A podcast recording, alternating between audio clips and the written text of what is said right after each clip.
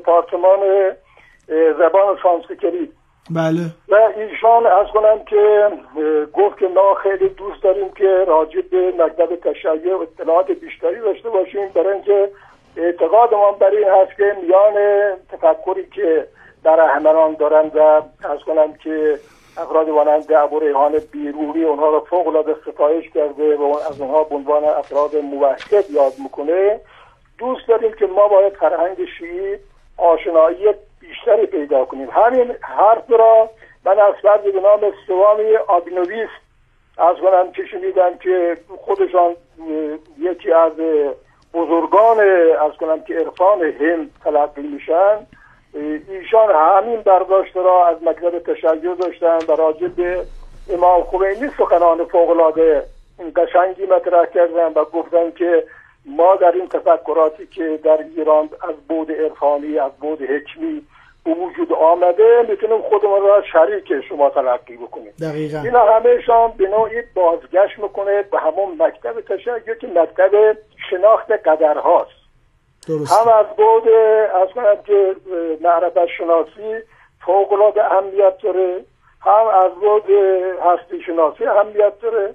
و از هم از بود انسان شناسی یعنی انسانی رو تشیع تربیت می‌کنه که این انسان وقتی که به بالاترین سطح دست پیدا کنه به انسان کامل می‌رسه یا تربیت شده انسان کامل هست و جزو عرفا و اولیا تلقی میشه این انسان بزرگترین امتیازش برقراری رابطه بسیار نزدیک با باطن این جهان است و قوانین حاکم در باطن این جهان است و اون دانستن قدرهایی است که در فراسوی این ظاهر مادی این جهان اونها عمل می‌کنن کنشگری دارن و انسان را اونها است که جهت میدن.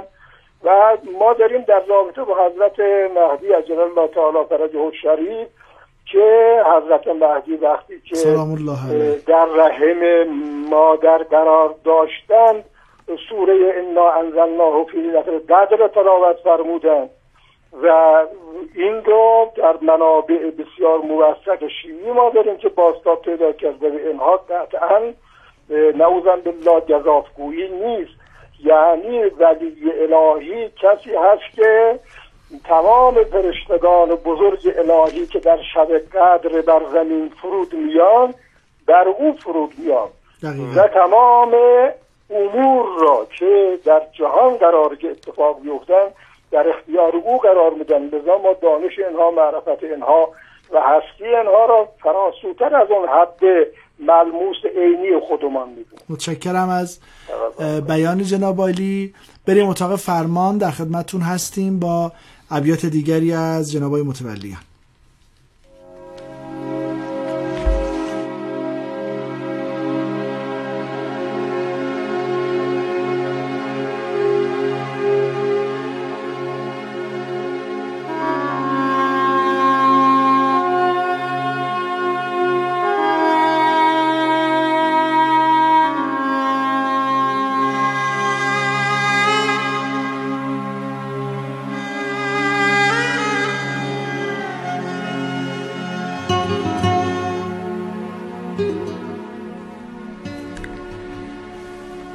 امیر خسرو دهلوی غزلی داره که اینطور درش آمده کششی که عشق دارد نگذاردت بدین سان. به جنازه گر نیایی به مزار خواهی آمد. بعد من دیدم در چنین شبی برای خود من که تصورم این هست که خداوند رزق و روزی ما رو صبح به صبح دور سر امام هشتم میچرخونه و بین مردم ایران تقسیم می‌کنه. چقدر خوبه که از مجرای حضرت رضا سلام. وارد. شیم و در خانه امیرالمومنین رو بزنیم. به نظر اگرچه عمری خس و خار خواهی آمد سر سرفراز سرکش تو به دار خواهی آمد. سر ناشکسته با سنگ تن تن نداده بر جنگ. دل مبتلای دلتنگ به چه کار خواهی آمد؟ هل قمریانه از قم به حریم ری رسیدم هل قمریانه از قم به حریم ری رسیدم به غمت قمار کردم به قمار خواهی آمد؟ یا علی ابن موسی رضا نرسیدم به جایی که زمانتم نمایی. سلام الله علیه. نرسیدم به جایی که زمانتم نمایی. به امان اگر نیایی به شکار خواهی آمد.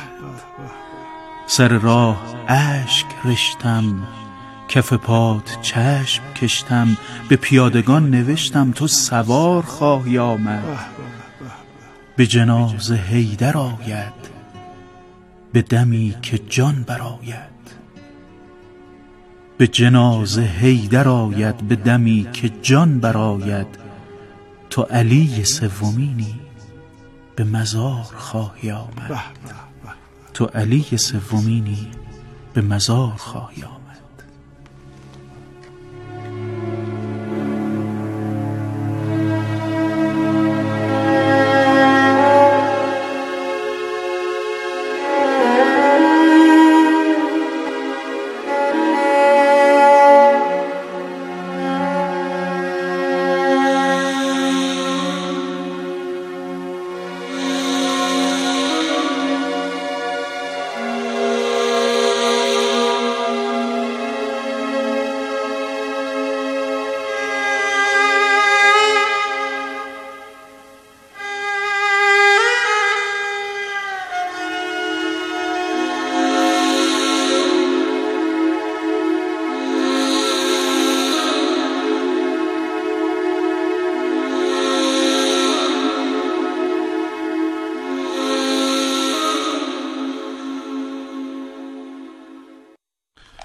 بسیار غزل زیبایی رو جناب آقای متولیان خواندند و یادآور همان غزل امیر خسرو دهلوی که کششی که عشق دارد نگذاردت بدین سان به جنازه کرد نیایی به مزار خواهی آمد. حقیقت حکایت انسان کامل با معنایی گره خورده است که آن عبارت است از متن متین قرآن. یعنی اگر ما با انسان کامل تکوینی مواجه باشیم و قرآن رو در وجهی تدوین حقایق سرمدی بدانیم میان قرآن و میان انسان کامل یک تراز معین و مشخصی برقرار است. فکر می‌کردم به آنچه در اندیشه محی الدین ابن عربی مطرح بود در باب تجربه نبوی و حالت وحی و فقرات وحی.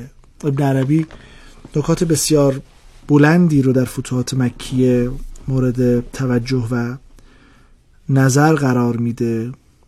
او در جلد چهاردهم از فتوحات در شماره چهل و چهار می‌گوید که وقد نزل علينا من القرآن ذوقا عرفنا من ذلك سورة نزوله على نبيه صلى الله. فوجدنا ما لم نجد لحفظ حروفه ولتدبر معانيه. من استظهر القرآن فقد ادرجت النبوه بین جنبی ابن عربی می‌گوید که در نزول قرآن اگر به صورت ذوقی تدبر بکنیم صورت نزول بر نبی گرامی اسلام در حفظ حروف و تدبر معانی او از صورت معنای ظاهری به صورت معنای باطنی گسترش پیدا می‌کنه. و هر که قرآن بخواند در مدرجی از مدارج نبوت قرار می‌گیره.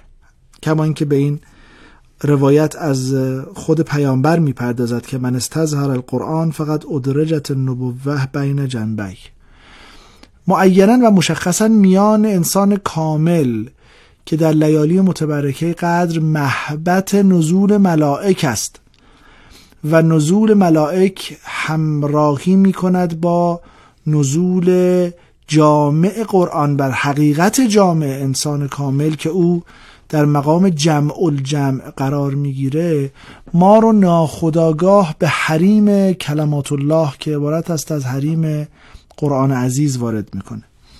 آقای دکتر میری این همترازی با فقرات وحی در انسان کامل از جهتی و غیبت انسان کامل در زمانه ما از جهت دیگری ما رو با نوعی از حقیقت در پنهانی و آشکارگی مواجهه میده.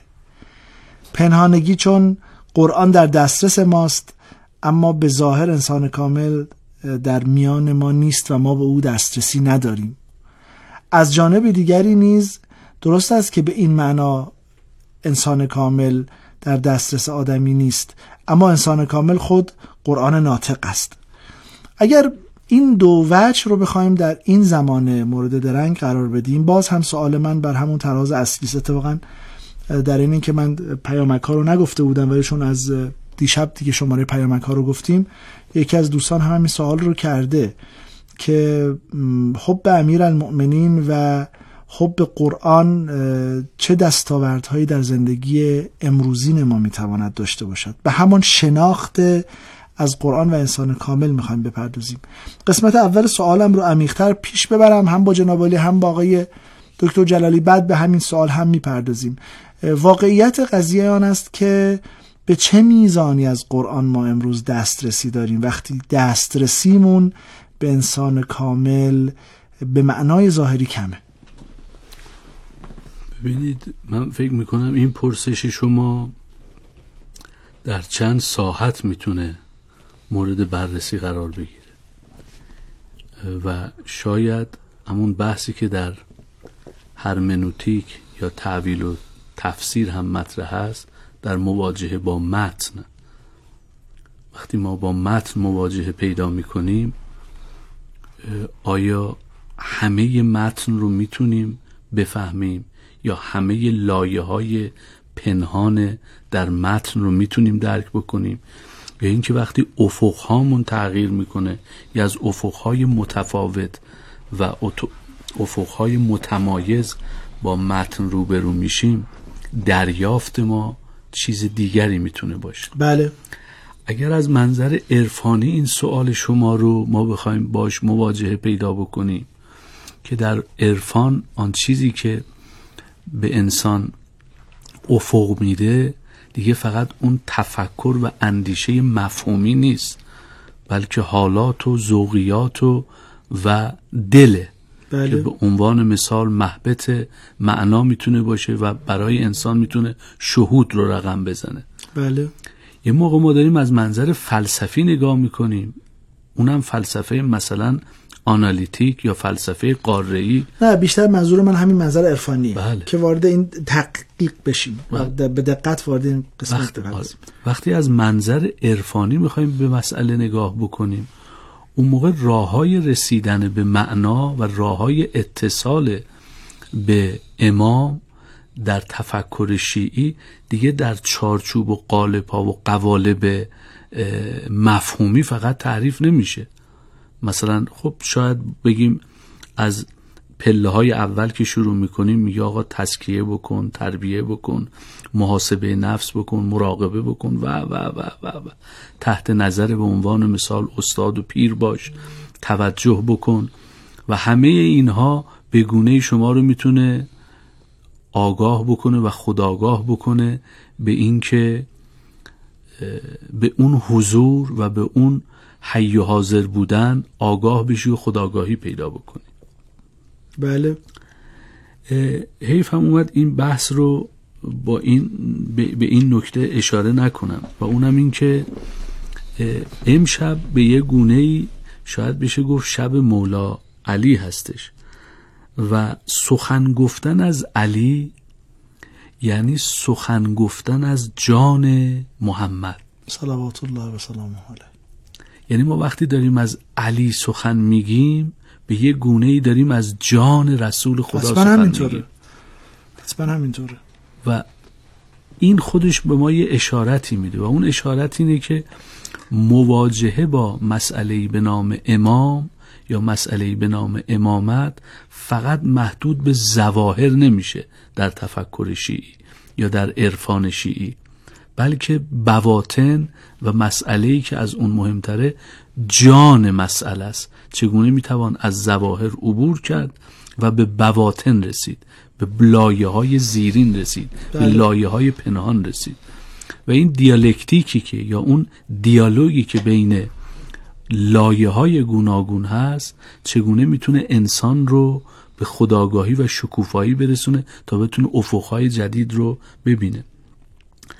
یه نکته ای هست و چون امشب شب قدره گفتم این رو بهش یه اشاره ای داشته باشیم. میان, لی... میان دو لیله قدر هست بله. بله. اولین نکته اینه که قدر در آینده زمانی نیست. هایدگر یه بحثی داره در مورد مفهوم آینده.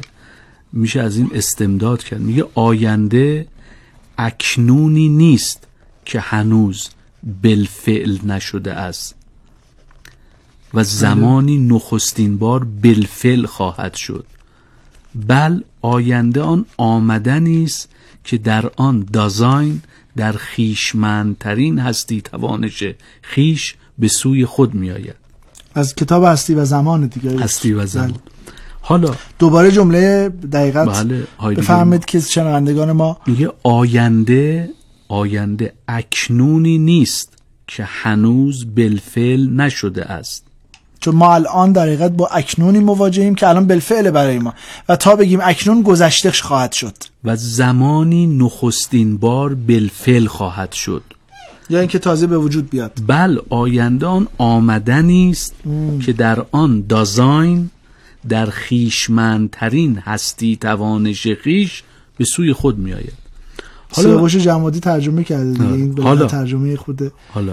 حالا نکته زبان خود هایدگر آره. هم سخته بله. آره، حالا نکته اینجاست که وقتی میگیم شب قدر یک وضع تقویمی نیست. بل از جنس آگاهی و خداگاهی است. که اتفاقا حافظ اینجا یه نکته خیلی دقیقی رو میگه که به این بحث شما در مورد حضور و امام و و رابطه با انسان کامل و در دسترس نبودن و اینا. حافظ در شعرش میگه که دوش وقت سحر از قصه نجاتم دادن. دادن وندران ظلمت شب آب حیاتم دادن چه مبارک سحری بود. بود. این چه دوش فرخنده شبی شبی بود. کان شب قدر که آن تازه براتم دادن این وقت سحر که از قصه نجاتم دادن این قرار نیست یه, یه روز مشخصی فقط نیست. اگر از منظر عرفانی نگاه کنی دقیقا این وضع وضع تقویمی نیست. کرونولوژیکال نیست که توی آنی به او برسیم و تمام بشه آفرین. یعنی قرار روز مثلا بیان رو تقویم. ببین خوبه تقویم و اینها مرتب کردن اینها به انسان این قدرت رو میده که از این کاوس و آشوبی که وجود داره برای خودش یه برنامه‌ای داشته باشه مثل یه نقشه را روزا رو گم نکنه. ولی واقعا در عالم وجود که اینطور نیست. اینها همه قرار داده حتما. که این شنبه است این یه شنبه. مثلا ما میگیم آقا شهریور اون میگه مثلا آگوسته. اون میگه نمی‌دونم مثلا جوزاست اون یه چیز دیگه. یه هر کی تو بله، فرهنگ بله. خودش. شب قدر یک وضع تقویمی نیست. انسانی که خداگاه میشه انسانی که آگاه میشه انسانی که از وضعیت خودش در عالم وجود در جغرافیای وجود آگاه میشه. اونجاست که تازه حرکتش شروع میشه. مثلا ممکنه پنجاه سالت باشه تقویم. شبها هم همه قدرند اگر قدر بدانی. بدانی. درسته. اما در این حال آقای دکتر به این نکته هم باید توجه بکنیم که درسته که به تعبیر هایدگر آینده آمدنی است و شبها همه قدرند اگر قدر بدانیم و در حقیقت کرونولوژیکال نیست. اما فرصت های نظیر لیالی متبرکه قدر در رمضان المبارک می تواند اون زمان معنایی کایرولوژیکال رو با زمان کرونولوژیکال ما انتباق بده. ببینید شما میگید آن چه در ادبیات حافظ بنده طلعت آن باش که آنی دارد. این آنی دارد نکته مهمی است درسته. اما این آن چگونه می‌تواند در دسترس ما قرار بگیره؟ قریب به ما بشه نزدیک به ما بشه. اون آن کایرولوژیکار معنایی با روزداری کرونولوژیکار من در دو دهه می‌توند در دسترس من آنچنان قرار بگیره که اون آن همین اکنون و در همین لیلت القدر و در همین شبهای پیش رو مقدر بشه. به این معنا.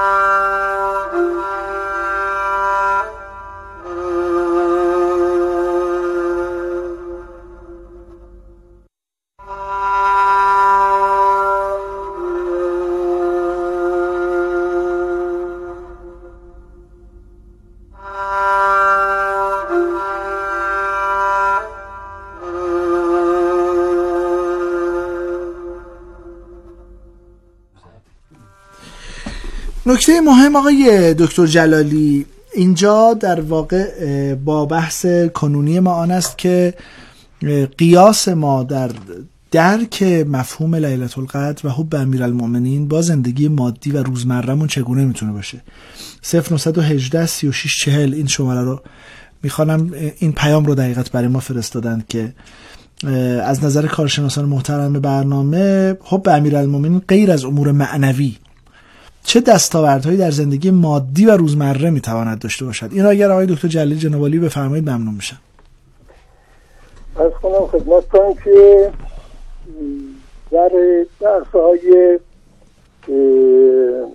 عقیدتی وقتی که ما می‌خوایم روی کرده روزمرگی داشته باشیم باید همیشه به نوعی بحث را پیش بذاریم که اون جنبه های کلاننگر را از یاد نبریم. بله.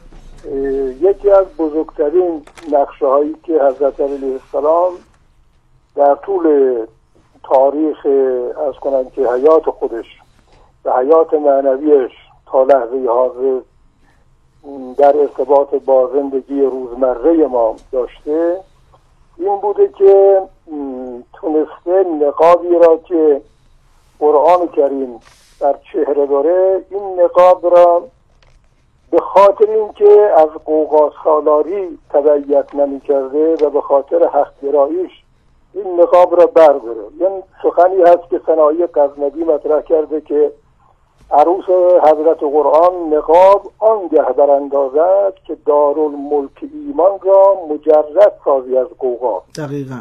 اما از دیدگاه افراد مانند صنایع غزنوی و مانند مولانا رومی چه کسی تونسته واقعا این دارالملک ایمان رو دقیقا دارالملک ایمان رو مجرد از قوقا چه کسی می‌تواند در حد امیرالمؤمنین دقیقا. دقیقا به پا بکنه؟ پس بنابراین دیدگاه های حضرت علیه السلام از بود تفسیر قرآن باشه تفسیر تاریخ باشه. نگاه های اجاب انگیزی که در نحش بلاغت ایشان باستاب پیدا کرده در هر لحظه در هر مخزه ای از کنم که می‌تونه مورد کار برد قرار بگیره کلمات قصار حضرت لیس نامه هایی که ایشان و محمد محمد بن نوشته یا مالک اشدر نوشته و یا بحثهایی که راجع به تاریخ تمدن ملت های مانند مصر مطرح کرده. این نگرش بسیار پهناور در هر لحظه در هر روز می‌تونه به سراغ ما بیاد. به مشروط بر اینکه ما توجهمان به سمت او باشه. ما روزمرگی را گاهی اوقات طوری پیش می‌بریم که همه زیبایی های حیات را در تلزز و بهرهمندی از حیات مادی تلقی می‌کنیم. و اون حیات معقول و دستاوردهای اون و تراس بسیار گران قیمتی که در این عرصه ائمه برای ما فراهم کردن اونا رو ما مد نظر قرار نمیدیم. و همانطوری که آقای از کنم که دکتر میری هم اشاراتی داشتن به نظر بنده لیلت القدر نمیشه مطمئنا فقط بر همین لیالی تطبیق داده بشه چون اختلاف بین علمای شیعه هم وجود داره. یک احتمالات این است که در این ایام باشه. و همانطوری که باید ایشان اشاره فرمودن لیلت القدر را واقعا نمی‌تونن نمیشه یک تعبیر زمانبندی اعتباری که ما انسان ها با سر کار داریم لیله را به این معنا بگیریم. به همین خاطر افراد مانند حاجی قریب یمنی که از عرفای قرن هشتم از عرفای بزرگ یمن هم هست کتابی داره به نام لطایف اشرفی. حاجی قریب یمنی با قاف یا با قین. آقای دکتر برای شنوندگان. با با قینه با قین قربت. بله قریب یمنی. بله بله. ایشان کتابی داره به نام لطایف اشرفی. من خطیش دیدم ولی چاپیش ندیدم. در اونجا ایشان میگه که لیلت القدر شبی است که سالک را به تجلی خاص مشرف گرداند. به به تا به تجلی بشناسد قدر و رتبه خود نسبت به محبوب را. یعنی در این شب انسان مؤمن انسانی هست که قدرها را قرائت می‌کنه و انسانی هست که با به کارگیری اسماء الهی سعی می‌کنه که راز از این پرده هایی که در جلوی افق دید انسان افتاده و مانع از اون میشه که انسان هر لحظه از ماده به معنا عبور کنه اینها را سعی می‌کنه کنار بذاره در حقیقت به کارگیری دعای جوشن کبیر در این لیالی قد به خاطر این است که ما را با رازهایی که اسماء الهی دارن آشنا کنه. دقیقا. و از کنم که به نوعی ما می‌تونیم بگیم لیالی قدر شبه های تطبع به معنی فقه اکبر در حقایق رموز هستی نه از نوع تفقه به معنی فقه اصغر و امور فرعی بلکه فقه اکبر. ما این تفقه رو که در قرآن بهش توصیه شدید شده این است که بتونیم به رموز هستی و اون قواعدی که عالم خدا در طبیعت و عالم حاکم کرده اون آشنا بشیم.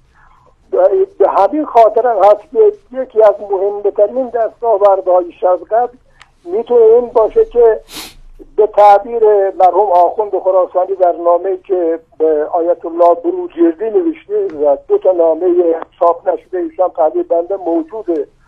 در این نامه ایشان فرموده به پدر مرحوم آیت الله بروجردی فرموده که آقای بروجردی فرزند معنوی منه اگر فرزند جسمانی شماست. و ایشان تونسته توق تقلید را از گردن خود کنار بذاره. این نامه رو فرموده چه کسی نوشته آقای دکتر؟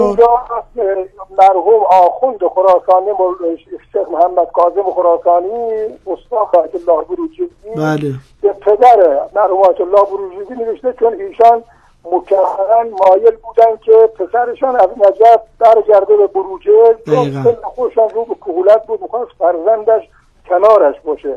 آخون میفرماید که اگر ایشان فرزند جسمی شما هستن فرزند معنوی من هستند و خداوند ایشان این لطف را کرده که طوق تقلید را از گردن بر برهانه. یعنی تقلید یک امر ممدوعه منتها نباید در انسان ماندگار باشه. انسان باید با تلاش علمی خودش عنوان یک تکلیف عام برای انسان هاست. تلاش باید بکنن تا بتونن به یک مرحله از اشتهاد دست پیدا کنن. لذا اون کسانی که در زمینه لیالی قدر اظهار نظر کردن لیالی قدر به معنای اشتهاد اکبر تلقی می‌کند. یعنی انسان باید در این لیالی یک سطحی از معنا دست پیدا کنه که واقعیت های هستی رو جایی ممکن احساس بکنه و درک اون واقعیت های هستی و فهم حرم هستی و نحوه قرار گرفتن ارکان اون است که موضع انسان نسبت به پدیده های جزئی رو بتونه مشخص بکنه. کاملا و, کاملا. و ما اگر استقراق در امور جزئی داریم و تحت تاثیر شرایط قرار می‌گیریم و گاهی طوفان بلا ما را در میروبایه و موقعیت ما مدام رو به تغییرات جدی میشه تا جایی که از خودمان مپرسیم ما کی هستیم از کجا آمده ایم نهایت هدف ما قرار چی بشه. در این طور شرایط است که این لیالی می‌تونه فرصت های بسیار عظیمی برای تعمل در حقیقت هستی برای ما در بیاد و فرصت بسیار عظیم الهی هست و بزرگترین کاری که در حقیقت حضرت علی علیه السلام و این معصومین از اولاد ایشان تا حضرت مهدی عجل الله تعالی فرجه شریف می‌خواستن دنبال کنن این نکته بوده که امت واحده ای که قرآن کریم میفرماد انسان وقتی رو کره زمین پیدا شد اول امت واحده بود و بعد